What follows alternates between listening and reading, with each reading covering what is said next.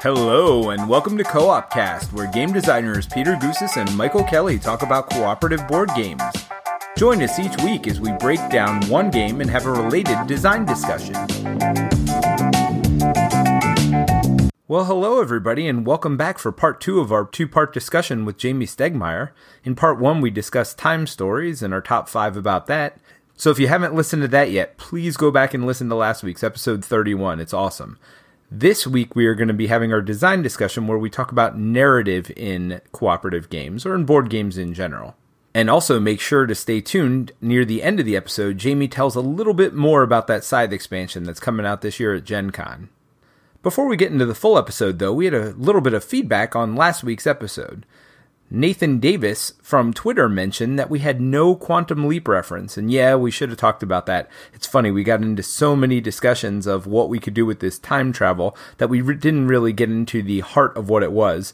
Time Stories itself is designed around this quantum leap mechanic, if you will, where you're jumping back into the bodies of people during that time period. And we didn't talk about it once during last week's episode. So I did want to make sure to bring that up and thank Nathan for bringing that to our attention. Something else that was brought to our attention is of Dyson Men left us a comment on SoundCloud about a two player variant. So I know Mike said he was very disappointed with the way it played at two players and said he was thinking about coming up with something to maybe make it a little bit easier to play as a two player game. Well, Rado has already done that, and I will post a link to that BGG thread in the show notes of this episode. So make sure to look for that too if you're interested in a better way to play Time Stories as a two player game. And I just want to thank Nathan and of Dyson Men again. Please feel free. Share your insights with us, share your thoughts on each episode with us. We will certainly make sure to respond, and we'd love to make this a reoccurring feature at the beginning of our episodes where we respond to your feedback. But with no further ado, enjoy the episode and the design discussion with Jamey Stegmaier. All right, so let's get into that design discussion. I think we've mentioned the word story enough times when describing time stories that you probably have a pretty good idea that we're going to talk about narrative in games. So, Jamey, as our guest, why don't you get us started? What is your thought about narrative in board gaming? Well, I think about narrative in two different ways. One is, I guess, more of the time stories way of having a set story that players are experiencing, mm. maybe in a unique order, like in time stories, but it's a you know it's a written story that they are experiencing. And then there's the other type of narrative, which is more player driven. The, the stories the players are telling through the choices they make in the game. that's the overarching idea of how I think about narrative. Is, is that similar to how you guys view it? Oh, absolutely, yeah. Especially for mystery games, because I think they lend themselves to this the best, where there is a complete narrative, but it is your job to find the pieces, put together the pieces, and potentially miss some of the pieces and even miss some parts of the narrative. Yeah, so I'm, I'm with you on kind of the general classifications there. And I think to some degree, writing the story isn't easy, but it is easy to make a narrative based game where you are writing the story and it is kind of a linear path for the players it is harder to design mechanics so good that the players are coming up with their own story and really feeling like they are in that story. Yeah, I agree. That's very difficult. Can you think of some examples of games that do that really well? Well, I think, uh, first of all, I think games are helped by, of course, a strong theme in the game overall, but especially for me, I know strong flavor text and sort of uh, things that immerse you in the world within the gameplay elements will kind of encourage the players and give license to them to create their own stories. So uh, going to Scythe, you know, you have the the sort of like little quest cards with choices to be made. So first of all, you feel like your empire is more individualized and your hero is more individualized by the choices you are making, by the morality that you are kind of creating for yourself which I think will encourage players to play a part more. You know, when you put role playing elements into a game, it gives the players license to bring those characters to life. Yeah, I would say uh, Dead of Winter, I think, does this really well. Because, yes, you have like these specific cards that are entirely keyed to your characters that very rarely might come out in the Crossroads deck. But absent those, you have your objective that kind of gives you some flavor for your character. So, you know, I know when I've played that game sometimes, if my character is addicted to some horrible substance, then sometimes I'll make choices, you know, if it's not good for the game, it's like, ah, this is what my character would do. Mm-hmm. You know, and I do think cooperative games or competitive games that aren't like on the heaviest end of the spectrum or don't take like three hours to play lend themselves to that sort of free role playing more and that free creation of narrative more because there's not as much on the line. You know, if you're playing like a four hour game and you make some boneheaded decision because that's what your character would have done, that's going to be really hard to encourage players to do that. But if you've got strong theme already and it's the kind of game that's a little bit lighter or cooperative in nature where everyone's going to forgive you or even enjoy your choice doing that, that could be great. Yeah, there are two that kind of jump to my mind. Number one is Betrayal at House on the Hill. We kind of started talking about this already, where yes, there is a story. This story, it might be one person's a vampire or somebody's a werewolf or something else but that story isn't really written for you. After that, you're living those moments where somebody's chasing you down. And I think anytime fear comes into the game and anxiety come into the game, I think that is something that does drive story and something that you will remember anytime you can I guess even elicit any kind of emotional response from a player, then that's something that they're going to be more likely to remember and share that story and kind of come up with their own story of how things happened, and it'll be very clear and vivid in their mind. Another game we talked about earlier is Alien Encounters.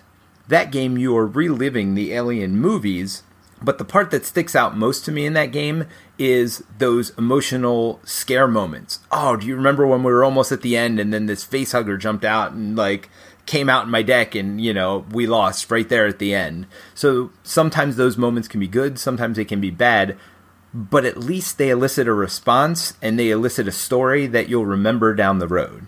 And i think those are the kind of games that are going to be the most memorable where the story isn't just written out for you. How about you jamey? Do you have any uh, specific examples that jump to your mind?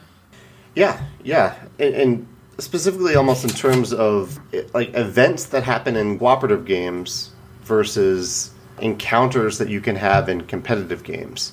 I think the key difference there is that in the competitive game you, you have at least some semblance of choice, even if though the, the encounter or the event is random. And Scythe, I think, is actually, even though it's my own game, I think it's a decent example of that. No, it, it is. It is. You, you, you, can you can be humble, but also take credit for it. it, it, was I molded the encounters. The, if you haven't played Scythe, you, there are these encounter cards that you draw, and usually it's only maybe two or three a game that you draw them, and you're faced with three options. One is where you can be kind. One is where you can be kind of economic and, and smart, and the last one is you can just be mean and in a comical way. And it's your choice. You're not rolling the die to determine which one of those you get. You are in control of which one of those you choose. There's usually a cost and a benefit. And so I think that works for cooperative games. In competitive games, and I, and I think a, a, key example here is the game Summit. Have you guys played Summit? Mm-mm. No, I haven't. Summit is a mountain climbing game that is both, it can be cooperative or competitive. Not at the same time, but you can either play the two different game modes. I've only played it cooperatively, and I don't really want to play it competitively because of the events. The events are fantastic in the cooperative mode.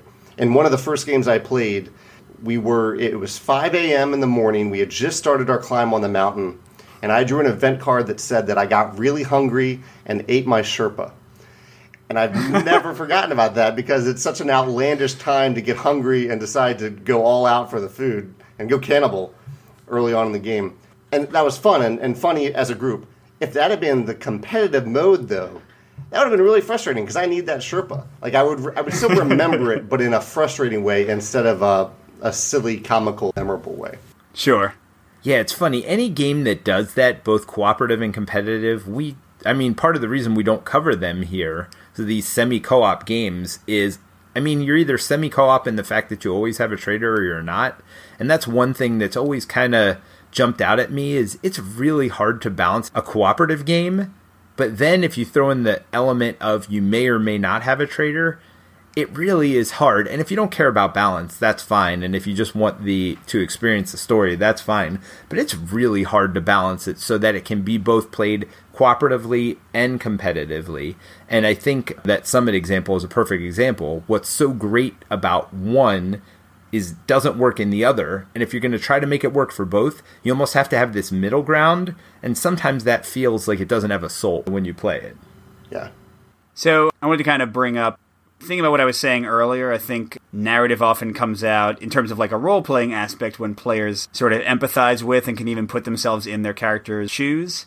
And we've talked about this in a previous episode a bit, but what jumps out at me at the moment that kind of is one of the strongest ways to do that is the idea of kind of semi-permanent or permanent bonuses and or hindrances for characters and especially hindrances and this is something that a lot of modern RPGs have also kind of picked up on. Like they'll either require you to or reward you heavily for giving your character negative traits. You know, it's kind of like looking at an interesting character in a movie. For me, at least, the characters that stick out are the ones that have major flaws. Like Indiana Jones is a much more exciting hero because he is afraid of snakes, because he is not perfect in that way, because he makes mistakes and leads the Nazis to the treasure in some cases. Whereas a character that's sort of a perfect paragon of awesomeness in every way is basically no character at all. And I think a lot of games have that. And if a game gives you some negative traits, you know, I'm thinking of Eldritch Horror, like, you know, you're always in debt, or you have a broken leg, or you're poisoned. Like, those kind of things can potentially give you a way to play your character more. Now, on the other side of things, that is a bit similar. I really respect game designs, competitive or cooperative, and this is found story again, not uh, set story. And I think Sentinels of the Multiverse, which we reviewed recently, does this pretty well with the environment deck. But I think games where the environment changes in a way that is different from game to game, like, you know, this part of the world is blown up, or this part of the world is invaded, and now it's harder to go through there. I think that really creates the uh, the verisimilitude, the realism of the world and again, that's going to lend you when you feel just like when you feel like you have a real character, you're going to kind of build narratives out of that feeling.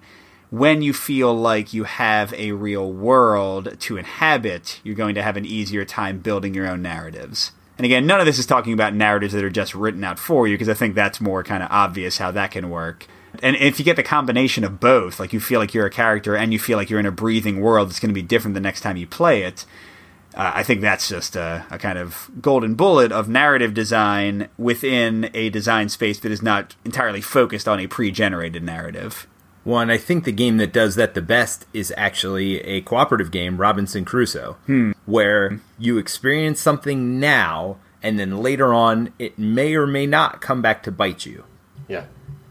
No, that's that's a good call. Yeah, the idea that a tiger attacked, and now I'm going to make gameplay choices realistically with my character that will prepare me for that tiger potentially coming back because that world is alive. Yeah, no, that's a good call. Yeah, so I mean, I think that is something to strive for. In all honesty, something where you can make the world feel living and breathing. And, and Jamey, I know you did a great job of this with Scythe. That's actually one of the ones examples I was going to use earlier. First of all, evocative through the artwork, but also those choices you make each kind of have like a dialogue associated with them. It, it makes that world feel alive, like it's moving and breathing, even if you're not in that part of the world, or it gives you a picture or a glimpse of that part of the world. And I think that games can do that and really I mean that's why we play games, right? Is to escape our day-to-day lives. You know, you wouldn't play a game about being an accountant probably. Well, I don't know. Uh, you might take some euros and say you're playing that. I mean, certainly there's that, but we're talking about story here and, and narrative. And if Agricola actually felt like you were being a farmer, nobody would probably play that game. I'm not going out raking up my backyard every time I play Agricola and bringing rocks in and, you know, putting them down on the table.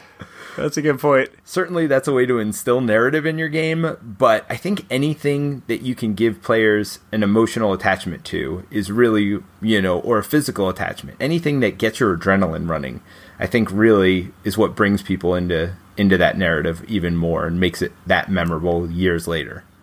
And you know, Jamey, I, I feel like this is something that's on your mind frequently. Just looking at Scythe and Charterstone, I feel like does this as well. Like gives you this breathing world that changes based on your choices and sometimes not based on your choices. So is that I mean, is that a design philosophy you go into with all your games, or or like at least try to instill when you can in all your games? I've tried to do it more and more. Like with viticulture, there really isn't like it's set in there's a specific setting and a theme, but there really isn't a narrative. I guess I mean the idea is you're running a vineyard that your your parents gave to you. But since then, I've tried to add a lot more stories. So uh, you, in Euphoria, there's a specific story there. There's mm-hmm. there's narrative elements in that. Um, same with uh, with Scythe, like you mentioned, and, and Charterstone has Charterstone has a mix of the two. Because in Charterstone, I wanted players to be able to tell their own story through permanent decisions. Well, there's the naming like that, that, that's memorable and fun, and then there's the which is not unique to Charterstone that came from other legacy games, but also the idea of building um, buildings on the board. And I've I found like I played my Charterstone campaign with my group about eight months ago, and every now and then I pull out the board and just look at it. And it's remarkable to me that I can remember these different stories that we told. Like when one player placed a building that wasn't that didn't originally belong to their charter, and suddenly it's part of their charter, and it, it means this one thing to them, and, and it's part of our story of Charterstone. And I found that in a bunch of legacy games. So I really like what you said about the, the world itself changing, the setting changing, and how that can impact the, the narrative of your group. Now, we, we should probably discuss briefly what we think are maybe better and worse ways to do a sort of more scripted narrative because I think we've mostly talked about kind of like the found narrative that you can instill in a game and the narrative in a game that is not entirely based on a narrative. I'll say first that mystery, like mysteries and the mystery genre, does lend itself, I think, most strongly, just because a game must distinguish itself from a book you know, and probably choose your own adventures are the closest to just being a book. It's just you choose when to read through it. So I think the mystery elements and again like finding pieces of the story and perhaps missing others and as Peter said finding your own sequence of the story elements like what order do you learn the story what you know it's almost like what order you read the chapters of a book which clearly you couldn't do with a real book or you'd be incredibly confused I think that's why the mystery genre lends itself to narrative. But can you all think of like fully narrative games that are not mysteries? Because I'm not sure I can. well, I mean, Pandemic Legacy Season One. I yeah. mean, it's not it's not fully narrative. You know, we've talked about Season Two. We never really got into Season One. I think Season One, the reason it was number one on BGG for so long is because you know people have played Pandemic. They know the base game of Pandemic, but the story in that because it was more of a linear story and they could have those moments that you just remember. And, and, for me this is what keeps coming back is you have to have memorable moments for you to remember a game. Like the first time aj played salvation road he always tells a story about he and chris kirkman going in and like they could have chose to leave without Kirkman, and his character would have died. But instead, and they would have won the he, game. he, yeah, they would have won the game, but they wasted some of their fuel to go back and get that guy, and they, you know, they didn't end up needing that fuel that they used. But he could have lost the game because he was playing the hero that game. He he risked the entire party for saving one character because he's like, no one's going to get left behind on my watch. And, you know, he made that moment real for him and for everybody. And I think those are the moments that stick out in your mind. And, you know, I wasn't even part of that game. Just hearing that story made me remember it years later. I mean, how long has Salvation Road been out now? So, yeah. You know, that game was signed probably four or five years ago when they had that story, and it still sticks out in my mind. And so I think having these moments, and there were definitely those, I don't want to spoil Pandemic Legacy Season 1, but the reason it sticks out in my mind more so than Season 2, which I'm playing through right now, is that they had those moments in there. They had those moments where, oh my gosh, I can't believe this happened, or oh my gosh, I can't believe they took this story and went that way with it. So I think whether it's something that gets created through the gameplay itself or whether it's created through these rich stories, I think you have to have these plot twists. Look at the best movies, look at your favorite movies. There's probably a moment in there where there's a plot twist that you either weren't expecting or knew it was coming, but it still wrenched at your heart anyway. Yeah, and those I, bringing up those games, I think, is an interesting example because of the the linearity of season one, and I think they heard from a lot of people a, that they really enjoyed it, but I think they heard from some people at least that they wanted a little bit more control over, uh, well, not control. They wanted it to be less linear. They wanted more, more paths, which they they did. I think quite brilliantly in season two, but it is it ends up being less memorable as a result. Yeah, that's a really interesting conundrum. And again, I think that's why mysteries work best because, you know, Time Stories has one story, like in a given scenario. I know exactly what happened in Marcy case. Now you need to look at the other cards. I got it. I got the entire narrative right there. I'm done. But I still feel like I found my way in my own individual way, so it's still a strong, memorable narrative. Yeah. I do think there is one more game that does a very good job, and it goes on that mystery aspect you were talking about, or horror aspect, is Arkham Horror, the card game. Yeah. That is a interesting combination of a linear story. You're going to go from mission one to mission two to mission three, but there are choices you can make that will still affect the next mission. So it's got both sides of that. It's got a little bit of this is our scripted story, but it also has the I am making choices that are affecting what happens in the next mission. So I think there is a way to combine a narrative story and emergent story all in one game, but I think it's certainly more of a challenge design wise. Well, it's interesting you mentioned that, Peter, because our current uh, main co op design, we're trying to do exactly that, and my brain is breaking a bit, like just in the initial state is like, hey, we're going to make this happen somehow we will make this happen. because uh, what Arkham Horror LCG does well is it has a lot of toggles to switch and turn and spin. So you can have like very varied movement through the campaign. And I think it is a challenge to have good gameplay and a narrative that involves variety and choice and efficiency and simplicity in the design at the same time. You know, like I think uh, some of those things are kind of directly in contrast to each other because it's tough for the player choices to feel like they actually matter if you don't have mechanical consequences to their choices. But then to give enough variety for those choices to be interesting, you need to have enough mechanics that the variety can be present there. So, yeah. Anyway, kind of lost my train there, but yeah, it's, it's definitely a challenge. Uh, I've only played that once. I'm, I'm curious to see to play it again. Maybe play the second scenario after you guys have said this because it, it reminded me of both uh, of like Eldritch Horror in that mm-hmm. I felt like the game was playing me more than mm. I was playing the game, and it's a very well written s- story that's happening to me, but I didn't feel like I had enough agency and control over my decisions. And but I wonder now that you guys are saying this that maybe that's just the self-contained first story, and then if I had played the next scenario, maybe I would have seen some of those choices matter in the future. Did did you just play literally the first scenario in the house? Yeah. Yeah, so that's I would almost call that a tutorial because it very much holds your hand. Even in the second scenario, the map opens up ridiculously. Okay. And then if you really get into Dunwich Legacy or uh, Path to Carcosa, the two like longer campaigns they've come out with now, those have a lot more choice in the narrative they sometimes have choice for how you'll even accomplish your tasks. Like there's a gambling scenario in the Dunwich Legacy, okay. like in a casino, and you can do things quite differently in parts of that scenario. You know, kind of akin to like a video game, like violent or stealthy approach, like a lot of games do, that sort of thing. Yeah, yeah. So yeah, I mean, n- not saying you need to play the game. There's certainly more than enough amazing co-ops on the market to play it, but yeah, I mean, it's, it's one of my tops of all time. So I would say if you get a chance, try out at least the second scenario, and you'll see that there is more there than the first scenario might imply. Awesome. Yeah, that sounds that sounds great. I, I will try that. Yeah, it's funny because we've talked about this too. How do you create a tutorial for your game that limits players' choices enough that they don't get frustrated, mm-hmm. but yet is satisfying enough and shows you enough of what the game has to offer that people don't just put it down and say, well, there's just not enough here for me. Yeah. Yeah, and I think, again, sorry to keep up bringing up Charterstone, but we've been playing a lot recently.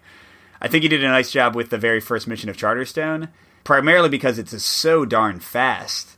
You know, like I think we were done that scenario with three players in what, Peter, maybe like 30 minutes, 40 minutes? Oh, yeah. It was definitely one of those, all right, set it up, we're playing mission two. And this was at the end of a long gaming night. This wasn't like our first game of the night. That's right. And I, th- I think that's probably the ideal to go for. If you are doing a tutorial to ease players into the mechanics of the game, make it as short as you can so that it really becomes like game point five, you know, and then you really play the next scenario kind of immediately in the same sitting if you can. Which I don't know if Arkham LCG accomplished that because the first scenario is not long, but it's certainly not short either. Well, not only that, but then the setup you have to do for the second scenario, you have to go in and dig out the different locations and all of that. So it, it doesn't. I mean, the board in something like a Charterstone is already set up there in front of you. It's very easy to shuffle up the cards and and start up again. There's one other type of narrative that I, I just want to bring up real quick. I think you guys have talked about it before on your podcast, but uh, the situations where you end up acting. Uh, in fact, you did give an example of this, where, where, the Chris Kirkman example, where they went in to save him, right. even though it wasn't like mechanically or logically the right decision. I think those are like beautiful moments of immersion in games where, where you make a decision based on your character or the situation, even though it doesn't make sense. And the the I have a Euro game example of this. Have you played Pursuit of Happiness? Ooh, I, am very interested in it. I've not played it yet, but I've read the whole rule book, watched uh, play examples, all that kind of stuff. Yeah, it's a it's a you know it's a game about uh, living a life essentially, and in more so than in any other Euro game that I've played, I was making decisions based on what I thought my character wanted, which is really weird and fun, and I, I really liked that aspect. Um, that I was looking at what my character wanted and doing that. I guess it happened in Fog of Love a little bit too, but but mm. most memorably in Pursuit of Happiness. Have you guys ever had moments in games like that where you've been so immersed that you did something to help your character, help the group, even though it didn't make sense? Well, so so this is a, a, type of game I don't think we've talked about yet, but this is where I've had those moments the most, and that is in games with goofy themes. Uh, so like light-hearted games. Now, usually the choices I'm making aren't necessarily like realistic to a character, but they are fun and within kind of like the ridiculous character I've created. It's my favorite game. This is going way back. I don't know if either of you have played this, but uh, have any of you played Junta? No. It's a game in a sort of like Banana Republic type setting, and you're all trying to become El Presidente and steal like the relief money being sent by the UN. And it's a take that game. I think take that silly games lend themselves the most to this because you get grudges, you know, and that's sort of part of your character. Like, I hate Peter, and I'm going to destroy Peter in any way I possibly can, even if it loses me the game. Right. Um, so Junta, this was not me, it was another player, but my good friend Ben, he he had decided that we were best friends from back in the day, and that like my my mother was married to his like cousin, you know, or something like that. Like so we had like all these familial connections. We had been like telling stories back and forth. Like we'd be like, "Oh yes, I remember in, in 29 when you took that bullet for me." So so at some point in the game, totally breaking the rules of the game. So I'm not encouraging this, but he uh I just felt him tapping on my leg, and I'm like, "What are you doing, man? Why, why are you tapping on my leg, man?" And then like I felt something brush against my leg, and I, I reached down with my hand, and there was a giant wad of cash because this is a hidden like money game and like the person with the most money wins. So he literally handed me like all the money he collected for the entire game except for a thousand dollars and he like winks at me. And i take it. And and i won and everyone's like wait you have you have a hundred thousand dollars? Ben you have two thousand dollars and um you know, again, speaking of memorable games, like we we played that sort of theme the entire time. He made choices that totally lost him the game to play within the theme, and that is one of my top gaming moments of all time. Um, and th- oh gosh, I was playing that. That was a game I played in high school. So this is like something I remember from 17 years ago, you know, or 20 years ago, and it still sticks. It's per- crystal clear in my mind. It's one of my favorite memories of all time in gaming. So yeah, I think like take that and silly games like Cash and Guns is a similar another one where like we'll just be ridiculous. Like we'll we'll put on accents. We'll like do crazy things. We'll point our guns at people for no reason. So I think like kind of goofy themes. I'm sure Munchkin is similar too. People probably have crazy stories with Munchkin games. I think uh, that stuff can lend itself in a very different way. Like maybe not the the serious story a lot of these games create, but a, a fun, memorable story nonetheless. Have you had this happen to you, Peter, when, when you did something on behalf of your character or, or just. I think role playing more than anything well, yeah. leads to that. And I mean, I think we can, as game designers, take some cues from the role playing world in the fact that you want people to feel like their character. Mm-hmm. You want people making decisions as if they were their character. You want them to feel the consequences as if they're their character. And this isn't a cooperative game, but one of my favorite games of all time is Blood Bowl. And the thing I love about Blood Bowl, and I can still remember these moments, is at the end of the game, you have a choice to do the thing that is best for winning that game or best for building your team in the long run. And so that's why it's a game that I always go back to and I always will go back to. Not only does your team progress, each team has its own personality and teams players on your team will get stronger or they may just die. So you may lose your best character and you'll never forget those moments, especially if it's like turn 16 and there are 16 turns in the game of a game that you had already won and your guy was laying on the ground and he pummels them with like 10 guys he comes over and they foul him and you lose your best character that is something you will never forget and that's why i guess it always comes back to this emotional tie to me you have an emotional tie to these characters and when something gets ripped away like that you don't forget it. Both positive and negative it, it can happen in, in both ways. And i think it is our job as designers to create those emotional bonds to these cardboard pieces that we're making in front of us and then give people either joyous moments. Think about watching a movie too. Like at the end of all these movies you have moments of such joy. And i've certainly got that. I mean we actually have a film of people playing salvation road online where they won. They flipped they were flipping over the cards. And i mean it's it's on our youtube channel which doesn't have barely anything on it, but like you know, we have. I forgot we had a YouTube channel. we have this 10 second clip of people just at the end of the game, like the amount of nerves and things that came out as they were so nervous. Are they going to get exactly what they need at the end? And they did, and there was this just jump up moment of uh, sheer elation. And you know, those people are never going to forget that moment for the rest of their lives. Yeah. And as a designer, there's no better feeling than knowing that you created that moment for those people. Yeah. All right. Well, this is going a little bit long for our episode, so we'll, I think, end it here. But Jamey, so amazing to have you on the show. I would love to have you on again uh, if we can make it work out down the line, especially as your your cooperative game, uh, your first big endeavor, comes together. I'd, I'd love to. Yeah, this is great chatting with you guys, and I, I look forward to seeing. Sounds like you have a bunch of games coming out over the next year or so, so I, I look forward to playing them yeah, we're pretty happy about all of them so far. we'll see how it goes. Yeah, J- Jamey, what should people check out uh, from Stonemaier? What's uh, what's kind of the? I know you said uh, the Gen Con release for uh, the next Scythe expansion. What what else is coming down the line that you can share? I mean, that's probably the best thing to mention because that's uh, it's it's a it's a campaign expansion um, that can also be just be played modularly. So if you don't have a group that gets together on a regular basis, you can just take all the different modules and mix and match but the heart of it is the is the campaign. There's a lot of written story that you can read, but it's it's optional. Hmm. And it there are decisions that you make. They're like split paths. Like after the first scenario, you as a group will make a decision that will determine a completely different scenario, uh, two A or two B for the next one, and that happens later on in the campaign too. So there's there's a lot of narrative in that campaign, and I'm I'm really excited to see um, the stories that emerge from it when people play it. That's awesome. Now, is that 100% cooperative? I know you said there's cooperative mode. Is it 100% cooperative, or is that just one of the modules? The, the campaign is 100% competitive, and then there's a okay. separate module that we. At one point, I tried to force it into the campaign like I did with Charterstone, but then I just realized yeah. it wasn't working because people played Scythe to be competitive. So it's a separate thing that you can you can play as whenever you want. The, the competitive, well, cool. uh, the cooperative module. Awesome. Well, maybe we'll be talking about that uh, sometime down the line. Yeah. yeah. Absolutely. Cool. Well, Jamey, thanks again so much. If people want to reach out to you, what's the best way to reach you?